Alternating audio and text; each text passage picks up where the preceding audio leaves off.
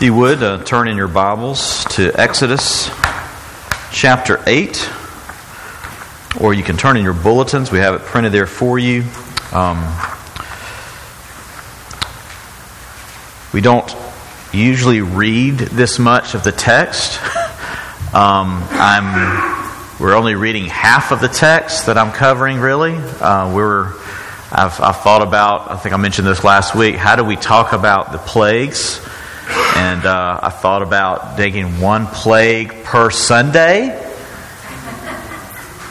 And uh, there would be a lot of repetition. We need repetition. That's part of what we do. This every Sunday. We pretty, pretty much say the same things, don't we? Uh, so we speak the gospel every Sunday. But I thought it'd be good for us to take the first plague and and how Moses, you know, how we see him enter into trusting and obeying God, and we see God bringing about showing that He is the, the true source of life. And then we're going to look at these, these middle eight plagues and then separately consider the last plague because it, it, it is distinct from these others, and we'll look at that next week. But we are looking at uh, and just highlighting, and as in our reading, uh, the second plague of the frogs, the third plague of the gnats, and then skipping to the seventh plague of the hail and the storm, and then and then the ninth plague, the darkness. And, um, and there's a lot of repetition, a lot of God speaking, a lot of God coming through, what, doing exactly what He said He was going to do. You see Moses and Aaron following the commands of the God of God perfectly, and you see a lot of hard heartedness from Pharaoh. Um, and so there's this this repetition, and there's there's 10 of these. 10 of these. And why 10? Well, 10 is, a, again, for the Hebrews, numbers are significant. 7, 3, 10, numbers of completion, of to- totality. And what we see here is a complete, utter victory of God against the enemies of his people. Um, and so with that said, we're going to look at these together. We're going to we're going to see three things. I'm going to tell you the points before. Uh, I don't normally do that, but I am this time. Uh, we see first in this text, and I want you to be looking for it, thinking about it. That we'll see that Yahweh is triumphant over false gods. Second, we'll see that Yahweh is true to His people, and thirdly, uh, we see that Yahweh is telling us to turn from false gods and to trust Him alone. Those are our three points this morning. Before we read God's Word, let's pray. Gracious God, we thank you for your Word. We thank you that it is holy, inspired, um, and um, inerrant. There is um, no other Word uh, like it. This is from you to us, your people. Uh, it is true in all that it affirms. Uh, we can know uh, of our world and what you have done in it. We can know of you and who you are. We can know who we are in light of being uh, recipients of your covenant. We know all that we need to know through it, Lord. As we read this, which maybe for a lot of us is just factual and just a historical account and and just things we've memorized um, growing up in the church, help us to see you, to see your power, to see your glory, to see your love, to see your covenant faithfulness. And Lord, and use this to help us to see our way back to you. Uh, in Jesus' name, amen. Starting with verse 1 of chapter 8. Then the Lord, Yahweh, said to Moses, Go into Pharaoh and say to him, Thus says the Lord, Let my people go, that they may serve me. But if you refuse to let them go, behold, I will plague all your country with frogs. The Nile shall swarm with frogs that shall come up into your house and into your bedroom and onto your bed and into the houses of your servants and your people, um, into your ovens and your kneading bowls. The frogs shall come up on you and on your people and all your servants. And the Lord said to Moses, Say to Aaron, Stretch out your hand with your staff over the rivers, over the canals, and over the pools, and make frogs come up on the land of Egypt. So Aaron stretched out his hand over the waters of Egypt, and the frogs came up and covered the land of Egypt. But the magicians did just the same by their secret arts, and made the frogs come up on the land of Egypt. Then Pharaoh called Moses and Aaron and said, Plead with the Lord, with Yahweh, to take away the frogs from me and from my people, and I will let the people go sacrifice to the Lord. Moses said to Pharaoh, Be pleased to command me when I am to plead for you and for your servants and for your people, that the frogs be cut off from you and your houses and be left only in the Nile. And he said, Tomorrow. And Moses said, be it as you say, so that you may know that there is no one like the Lord Yahweh our God. The frogs shall go away from you and your houses and your servants and your people, and they shall be left only in the Nile. So Moses and Aaron went out from Pharaoh, and Moses cried to the Lord about the frogs, as he agreed with Pharaoh. And the Lord did according to the word of Moses. The frogs died in the houses, in the courtyards, in the fields, and they gathered them together in heaps, and the land stank. But when Pharaoh saw that there was a respite, he hardened his heart and would not listen to them as the Lord had said. Round three. Then the Lord said to Moses, Say to Aaron, Stretch out your staff and strike the dust of the earth so that they may become gnats in all the land of Egypt. I added that round part, by the way. That's not. Okay, I'm sorry. Um, and they did so. And Aaron stretched out his hand and with his staff, and he struck the dust of the earth, and there were gnats on man and beast. And the dust of the earth became gnats in all the land of Egypt. The magicians tried by their secret arts to produce the gnats, but they could not. So there were gnats on man and beast. Then the magician said to Pharaoh, This is the finger of God. But Pharaoh's heart was hardened, and he would not listen to them, and the Lord, as the Lord had said. Then skipping to chapter 9, verse 13. Then the Lord said to Moses, Rise up early in the morning, present yourself before Pharaoh, and say to him, Thus says the Lord, the God of the Hebrews, Let my people go that they may serve me. For this time I will send all my plagues on you yourself, and on your servants, and on your people, so that you will know there is none like me in all the earth. For by now I could have put out my hand and struck you and your people with pestilence, and you would have been cut off from the earth. But for this purpose I have raised you up to show my power, so that my name may be proclaimed in all the earth. You are still you are still exalting yourself against my people and will not let them go.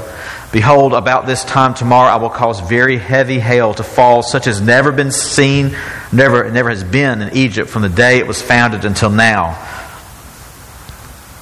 Now, therefore, send, get your livestock and all that you have in the field to the safe shelter, for every man and beast that is in the field that is not brought home will die when the hail falls on them. Then whoever feared the word of the Lord among the servants of Pharaoh hurried his slaves and his livestock into the houses. But whoever did not pay attention to the word of the Lord left his slaves and his livestock in the field. Then the Lord said to Moses, Stretch out your hand toward heaven so that there may there may be hail in all the land of Egypt, on man and beast, and every plant of the field in the, the, in the land of Egypt. Then Moses stretched out his staff toward heaven, and the Lord sent thunder and hail, and fire ran down to the earth. The Lord rained hail upon the land of Egypt. There was hail, and there was fire flashing continually in the midst of the hail. Very heavy hail, such as had never been in the land of Egypt since it became a nation. The hail struck down everything that was on the field, in the field, in all the land of Egypt, both man and beast. And the hail struck down every plant of the field and broke every tree of the field. Only in the land of Goshen, where the people of Israel were, was there no hail. Then Pharaoh sent and called Moses and Aaron and said to them, This time I have sinned. Yahweh is in the right and my people are in the wrong. Plead with Yahweh, for there has been enough of God's thunder and hail. I will let you go, and you shall stay no longer. Moses said to him, As soon as I have gone out of the city, I will stretch out my hands to the Lord. The thunder will cease, and there will be no more hail, so that you may know that the earth is the Lord's. But as for you and your servants, know that you are not yet, you do not yet fear the Lord God. The flax and the barley were struck down, for the barley was in the ear, and the flax was in the bud, but the wheat and the emmer were not struck down, for they were late in coming up. So Moses went out of the city from Pharaoh and stretched out his hand to the Lord, and the thunder and the hail ceased, and the rain no longer poured upon the earth. But when Pharaoh saw that the rain and the hail and the thunder had ceased, he sinned yet again and hardened his heart, he and his servants, so that the heart of Pharaoh was hardened. He did not let the people of Israel go, just as the Lord Yahweh had spoken through Moses.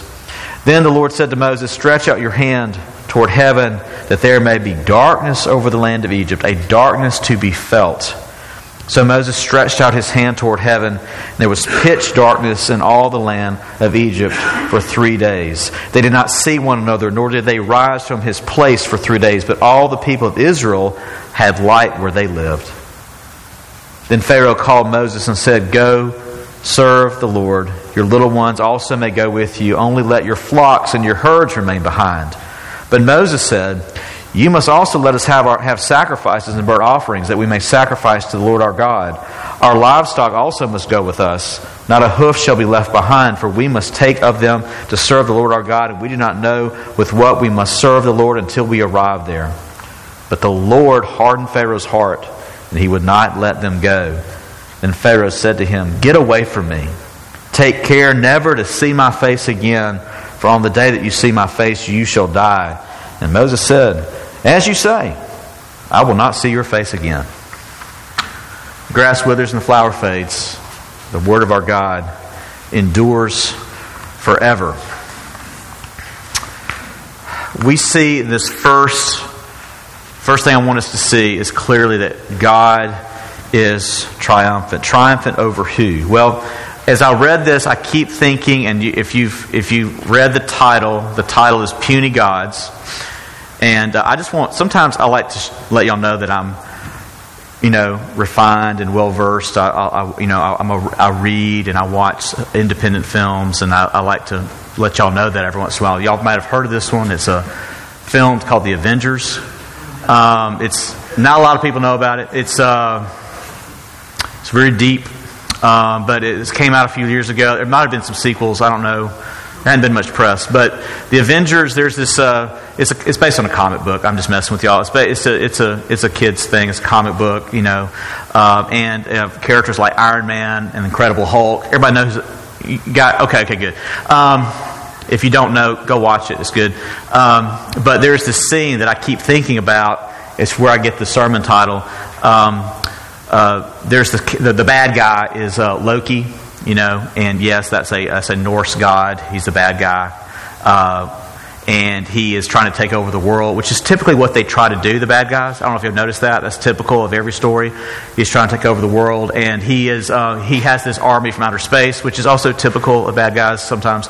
And uh, he is coming, and he is speaking to Iron Man.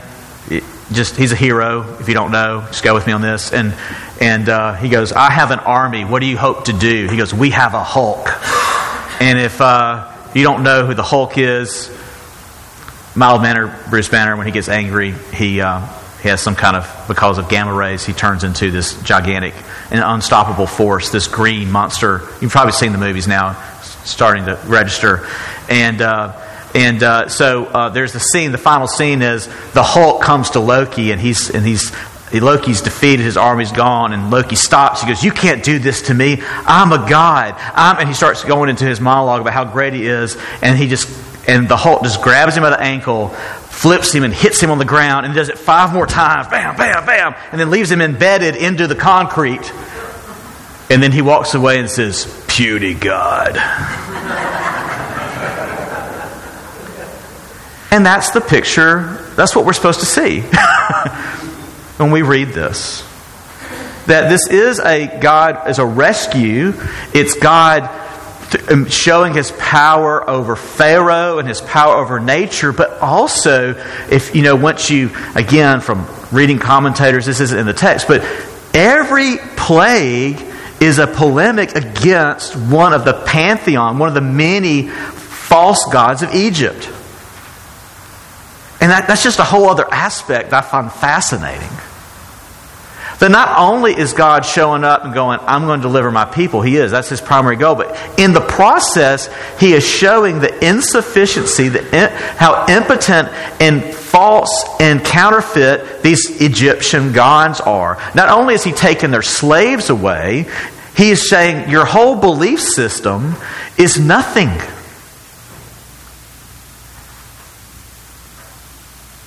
It's, it's, it's nothing. It's, it's not, it's, it's non-existent. And, and one by one, he picks off, if, in a sense, these gods. That as, as these calamities happen, you can see Pharaoh and these Egyptians crying out to these false gods. Well, maybe this one will help and this one will help. And God systematically goes, no, no, counterfeit, false, false, false. Like Dwight Schrute, false, you know, uh, office reference. But no, false, false, false, again and again and again. And, you know, I'm not going to, you don't have to memorize these. There's not going to be a test, but, you know, the first, they, they had deified the Nile. And he, again, he defeats the, the god that is the Nile. Uh, there is a, like, what? Do they worship frogs? Yes, these people even worship something like a frog. They regarded a frog as a symbol of divine power and a representation of fertility. And there was this god called Hekhet, Hekhet that de- was depicted as a, with a human female with a frog head. That's real. And it had the job of controlling the multiplication of frogs by protecting the, the, uh, the crocodiles that ate the frogs. And so, what, what's God doing in this first plague? He's going, All right, the one you look to to keep the frogs under control, gone. I'm going to, you know, he doubles down. There's going to be frogs everywhere. This God is an utter failure it's not just going to keep the frog population down in the Nile. There's going to be frogs in your house. You think about it, in your house, in your bowls, in your Tupperware. Think, I mean, did you hear that? Like, you know, in the pots, your pans, you know. Yeah, everywhere. They were everywhere. And there was no controlling this, and this God they looked to to keep this under control and to have some kind of balance and structure of their lives, complete God goes, I'm this God isn't real. Look what you're trusting in phantom ghost, nothing. And then the third plague is the gnats. And I did y'all just make your skin crawl when you read that? Gnats. Some some uh, some people won't translate as lice or mites or like it, it, mm, right. And it says that the dust, the dust became the gnats. Have you ever been out in a summer? You see those clouds of things. If you're not from the, the south, you've ne- maybe you will see it you ever been out on a hot summer day when the you know when the humidity is like 200 percent and you're drowning and, and, and, you know you're sweating and you just see these like these swarms and you're like it's moving towards you. And you know and you like I got to go inside you know. I send my kids y'all go outside and play. They come in like in five minutes. There's, there's bugs and mosquitoes uh, you know. And that's just living in the, in Alabama. But everywhere all over them gnats and bugs and they covered every person, every creature, no creature on the ground was left unscathed.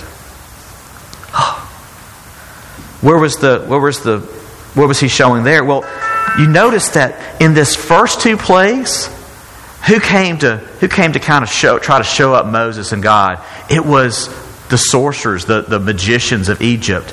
And in addition to worshiping these false gods, they also believed in this universal, this magic that their magicians, that their priests could tap into. There was actually a greater, there's this magic that was beyond the gods, and they can tap into this and control nature and do these things. And, and you see it with, they did, they were able to turn some water into blood, and they were able to, to bring some frogs out of the water, but they couldn't repeat this. This is the first time that they go, we can't do this. We can't recreate this.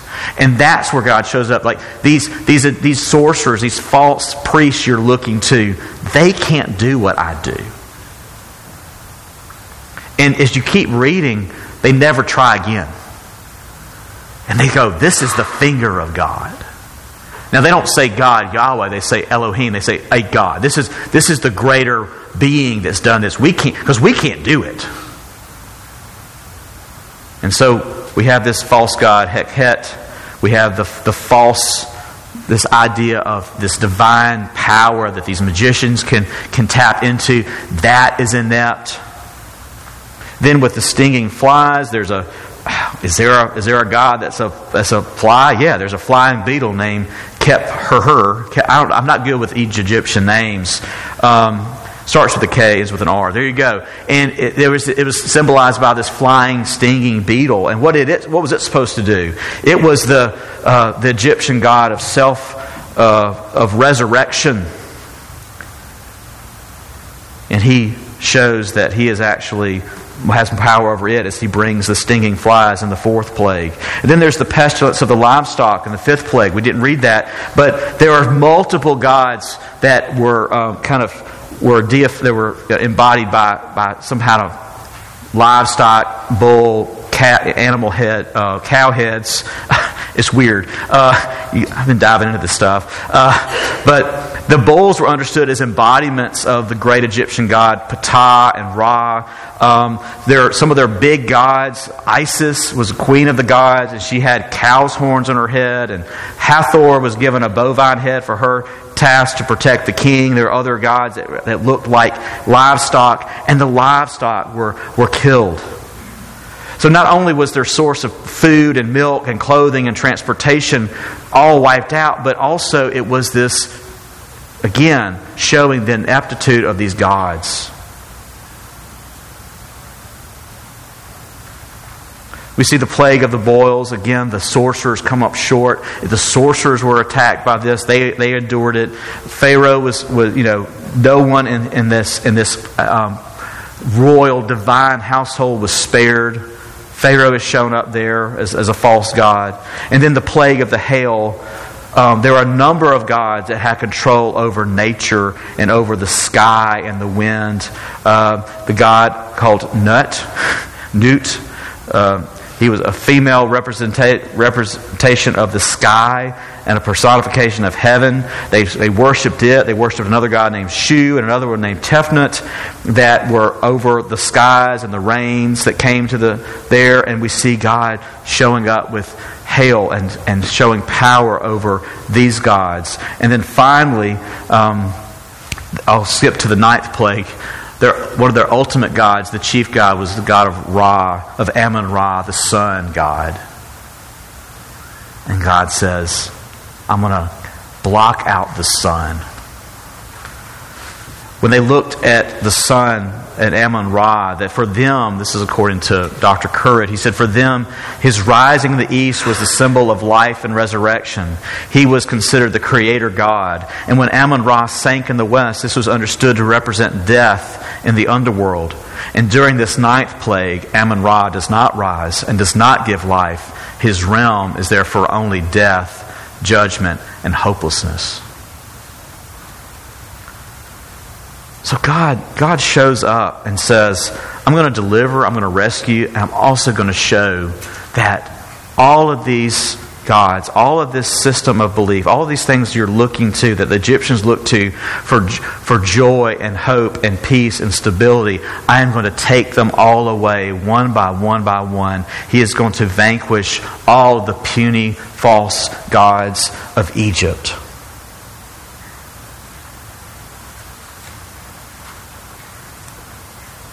Do you notice that last plague? It said it was a darkness that can be felt.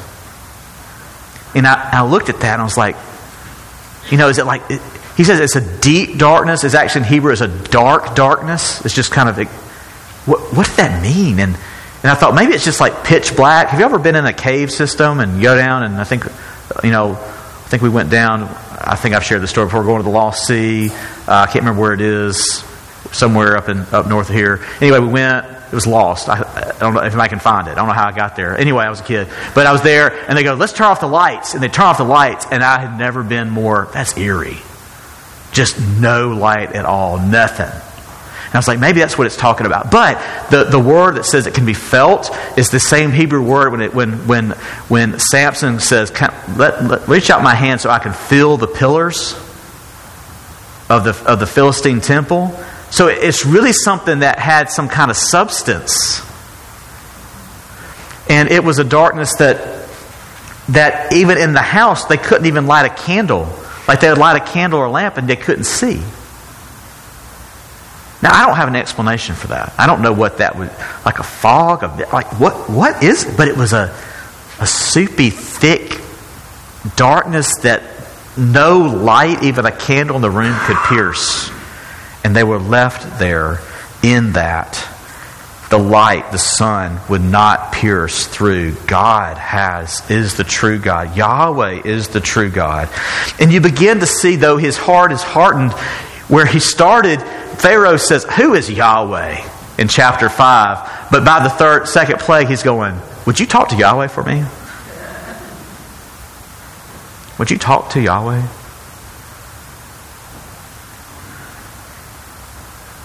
And then, as we read about the hail, that God says, I, am doing this. I'm doing this so that all will know that I am God. All will see that I am the true God. This is why these things are coming upon you. I will show to all that the to Yahweh belongs the earth and not these false gods that you look to and pray to and live for.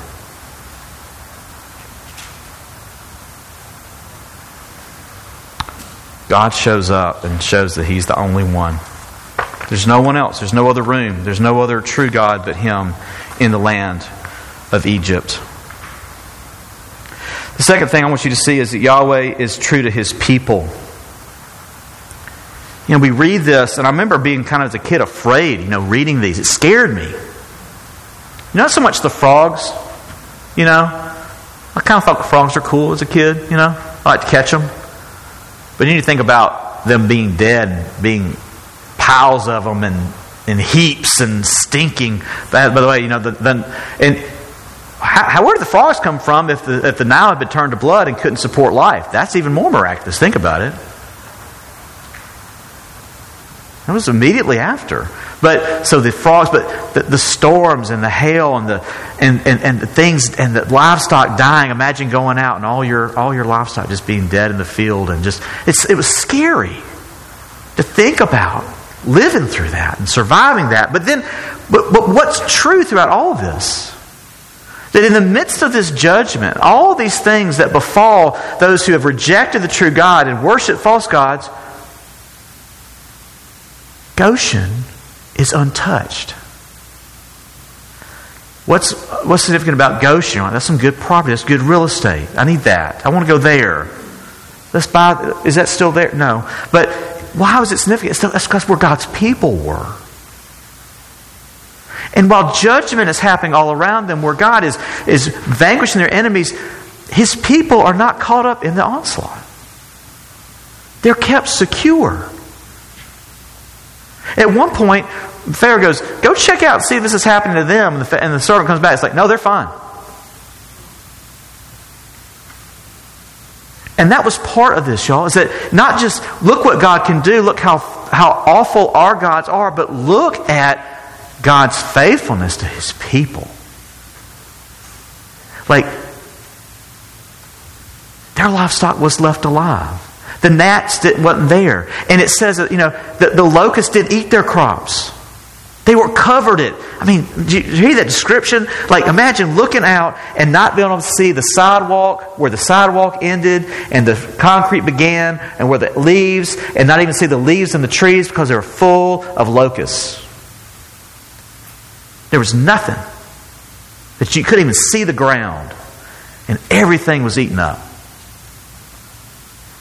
Imagine hail falling from the sky that, and it said, had not been seen in Egypt for 2,000 years. Because Egypt has been a nation since like uh, 3000 BC. This happens almost 2,000 years later. And no one had ever seen anything like this before. This wasn't like, oh, this didn't happen in a few years. This was horrible.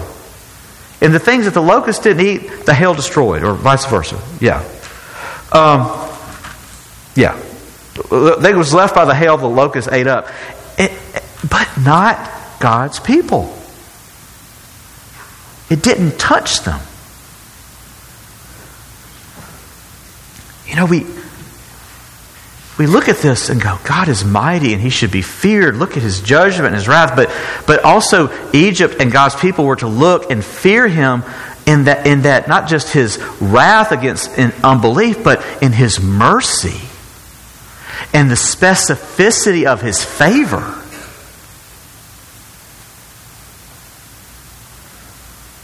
And again, was it, was it that Israel didn't deserve it?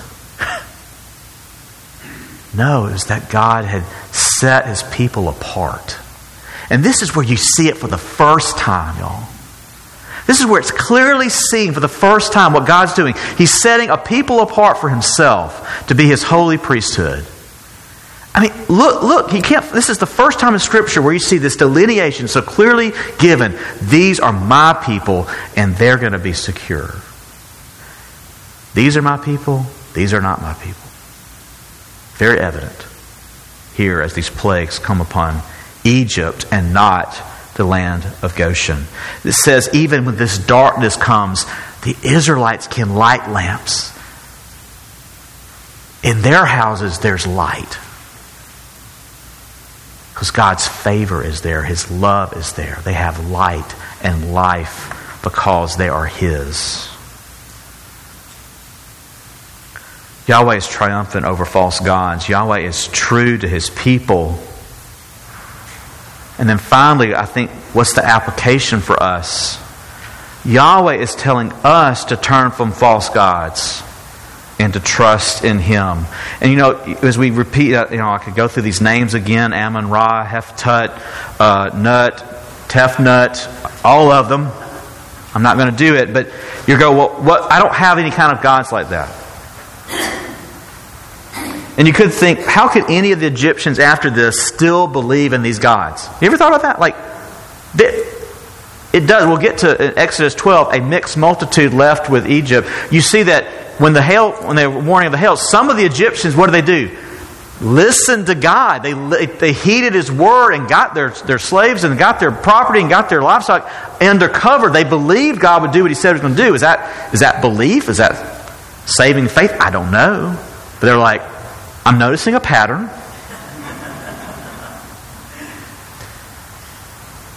And I think that's the beginning of conversion for a lot. And I, but you see that some left. But how could any of them continue to live and, and look to these gods for, for stability and help and, and security and, and, and purpose in life? How could that happen? But, but they still do.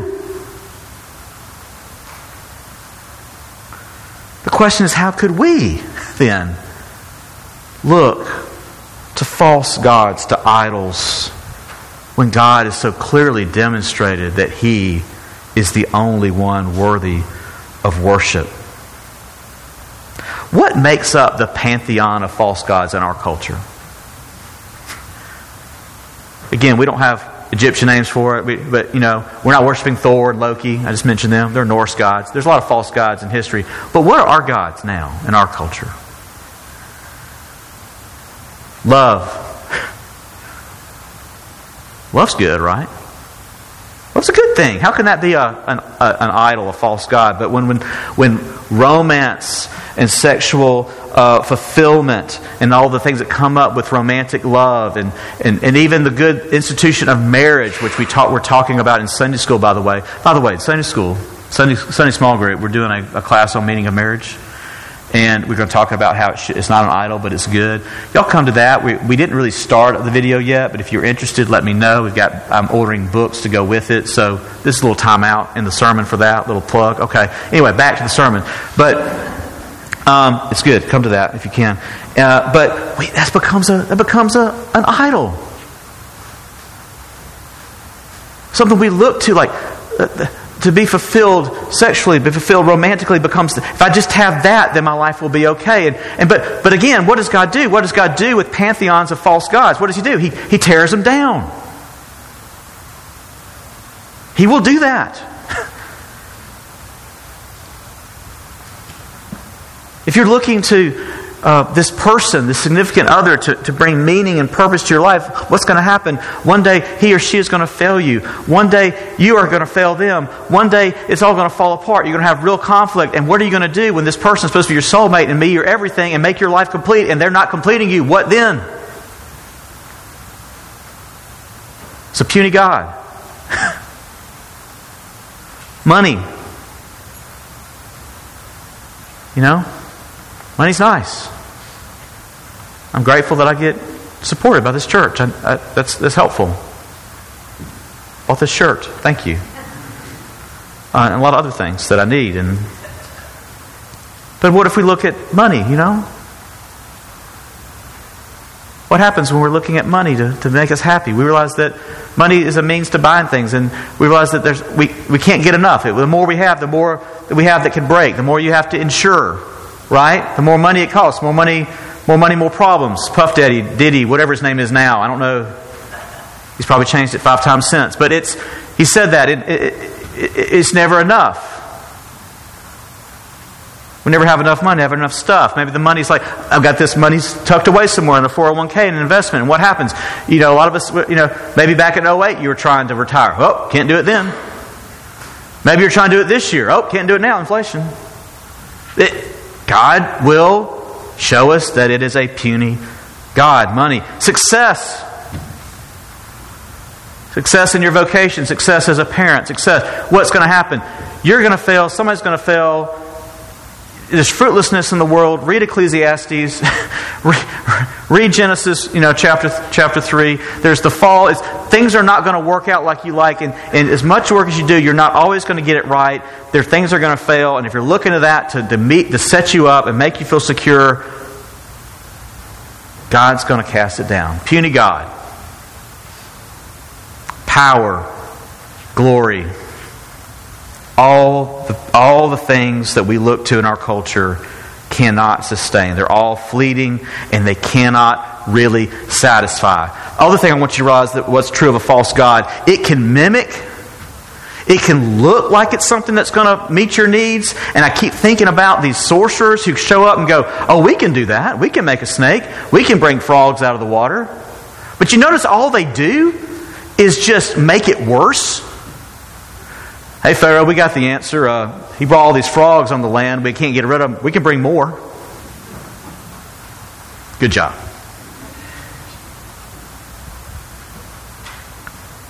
But what can't they do? They can't get rid of the frogs. They can't get rid of the gnats. They can't, they can't bring restoration. They can't bring favor they can't, they can't undo it. They can't really give you the love and the, and the peace and the security you need. All these false gods can do is just, oh, we can kind of mimic it. And that's what false gods do. They mimic what we really need. They, there's this appearance of, of I, can, I can be satisfied here. There's an appearance of, of, of, of, of being sustained and being secure and having enough. Like if I have enough things, I'll be okay. If I have enough money, I'll be okay. If I'm loved enough by this person, I'll be okay. But it's all just it's counterfeit.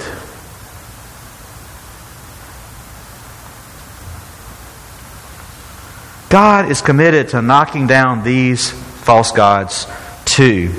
And if you were in Christ and you have walked with Him long enough, you've seen Him do that. And sometimes it's been really hard, it hurts.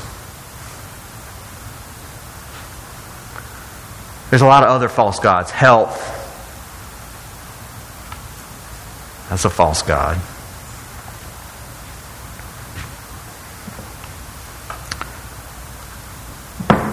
You notice that we had to, when we sang this song, beautiful song, By Thy Mercy, we need God's mercy. We need it, you know, it makes sense. You know, we need it when there's temptation. We need it when there's hours of sickness, when we're dying. But look, did you, know, did you catch the fourth verse? When the world around is smiling, in the times of wealth and ease. Earthly joys our hearts beguiling in the day of health and peace. Have mercy on us. That's what we're talking about. Why do we need God's mercy, His help? Because those are fleeting. They're not real. They don't really satisfy. What are the gods in your heart? What are you, what are you dealing with? Note that I'm not asking if you have rival gods in your life. I'm just assuming. And you can assume that of me too. But how, how do you know? And how do you discover them? And this is from, from Tim Keller's book. Um, I used to joke in RUF, I'm contractually obligated to quote Tim Keller every sermon. And um, I don't have to, but I get to.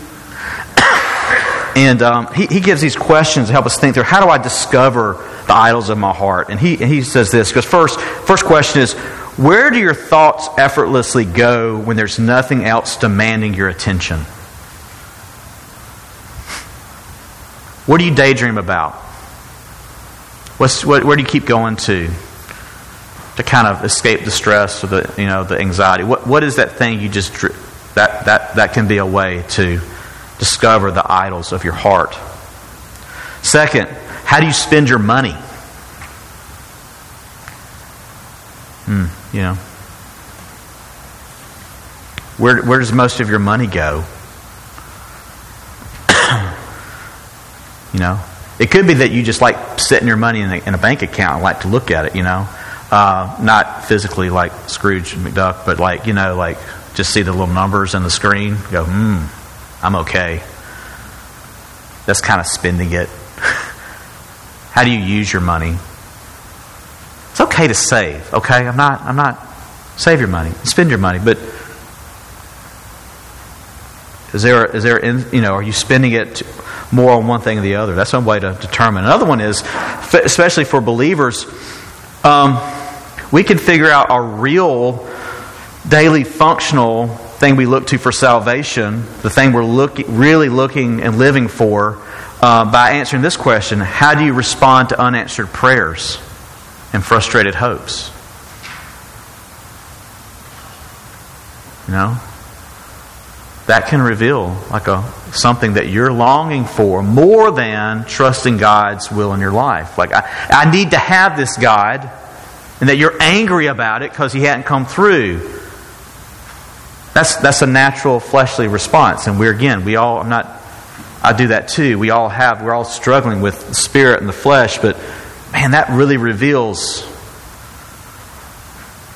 Do I think I need this more than I need the love and sovereign care of the Lord? How do you respond to unanswered prayers and frustrated hopes? And fourthly, what are your most uncontrollable emotions? uncontrollable emotions? What makes you get like that? I think I have an idol of control. I don't know. I'm just. Because it, does, it could be little things. Little, thing, little things that are supposed to work, and I've done all the steps to work. Oh, man. That's what Camille's like, hey, y'all leave your dad alone. Don't ask him any questions. You know, that's, that's the it's not okay, by the way, but that's how you figure them out. Now, how do you move through them? How do you move from them? How do you, how do you diagnose the idols of your life? Is it money? Is it romance? Is it, is it, is it success? Is it your kids? Is it your, your marriage? Is it your, your, your Bible reading? Plan that you have not failed, uh, wh- whatever it is, once you've discovered that idol, how do you move from it? Well, it's not just stop it. it doesn't work. Have you tried that? It doesn't work. And that's when we come back to this reflection. Jonathan Edwards. The way to recognize the way to move away. It's not just enough to realize that these idols don't come through. I wish it was, right? Because all the Egyptians would have repented, right?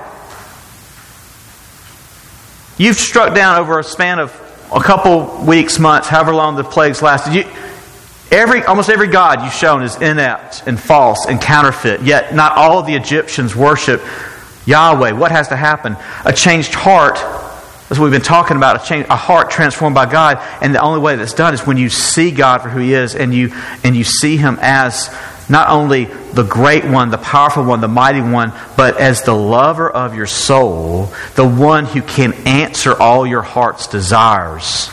The heart, in order to move on from these false counterfeit gods, needs to find, as, as C.S. Lewis says, a greater affection and you go, but Grant, I, I have been a Christian and I, I, I know the gospel, but I, I still struggle.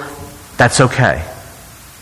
That is, that is being a Christian, is being in this tension. But how do I die to these things? How do I grow? You pray, but you have to look at Jesus more and more and more. When you see the glory and love of God, not just, you see that here in, in, in, Exodus, don't you? It's not just his, his judgment and his power and his might. You see his, his protection and his favor and his love. As you look at God, all the pages of Scripture, as you look upon His ultimate revelation in the person of Jesus Christ, it's not just you know about Him, but do you know Him? Do you gaze upon His goodness and grace and love and are just you realize that he says that I've been looking, what I've been pursuing are shadows, but this is not just something else. It's not something better. It's not just the thing I'm supposed to do, supposed to, to worship. It's the substance I've longed for. We make it a moral question. Don't worship that, worship him. But you have to see that he's worth that. That He is worth the worship. He is the lover. He is the one that can bring you ultimate stability, ultimate peace, ultimate joy. He will love you and never let you go, not like that other person, not like that other thing that you're looking to. He can do it. It's not just you should worship him. He can he is worthy of worship. And the only one that's worthy of worship and the only one that can do what you want, can do what your heart's desire, which is love you and keep you and, and hold you and sustain you forever and ever and ever. And if you don't get that about him yet, keep looking. Keep looking to him. Keep looking to his the way he loves and the way he cares. Keep looking to the cross where you see him take the judgment for you so that you can be spared just like the people in the land of Goshen. You've been set apart. He has set his eyes on you. He's decided to love you. He's the only one that can bring relief to the storms and the plagues and the hardship of the world. He's the only one that has absorbed the judgment that is due to our sin. He is the one. Look, then, this is Colossians 3 1 through 5. If then you have been raised with Christ, seek the things that are above, where Christ is seated at the right hand of God. Set your minds on the things that are above, not on the things that are on the earth, not on the false gods, the idols. I'm adding that. Verse 3 For you have died, and your life is hidden with Christ in God. When Christ, who is your life, appears, then you will also appear with him in glory. The way we move our gaze from these false idols, these false gods, that is to look on him and to see his beauty, to see his glory, to see that in him is life and life eternal. And we find that nowhere else. Let's pray. Gracious God, we thank you for this, your word. And we pray that we would not just look at this passage and see how pitiful and blind that the Egyptians are, but that we would see your, your power, your might to rescue, and see how much you love your people and how you set them apart. Lord, help us to to see your beauty, to be um, captured by your infinite excellency, which is which the mind can find no bounds. Help us to be amazed by your beauty and draw us deeper and deeper in to your love. Um, give our hearts a growing affection for you and help us to die to these false idols. We know from Psalm 16 that apart from you we have no good thing, and those that run after other gods will suffer more and more. So, Lord, help us to keep our eyes always on you. For with you at our right hand, we will not be shaken, and our hearts will be glad, and our tongues will rejoice, and we will rest secure. Amen.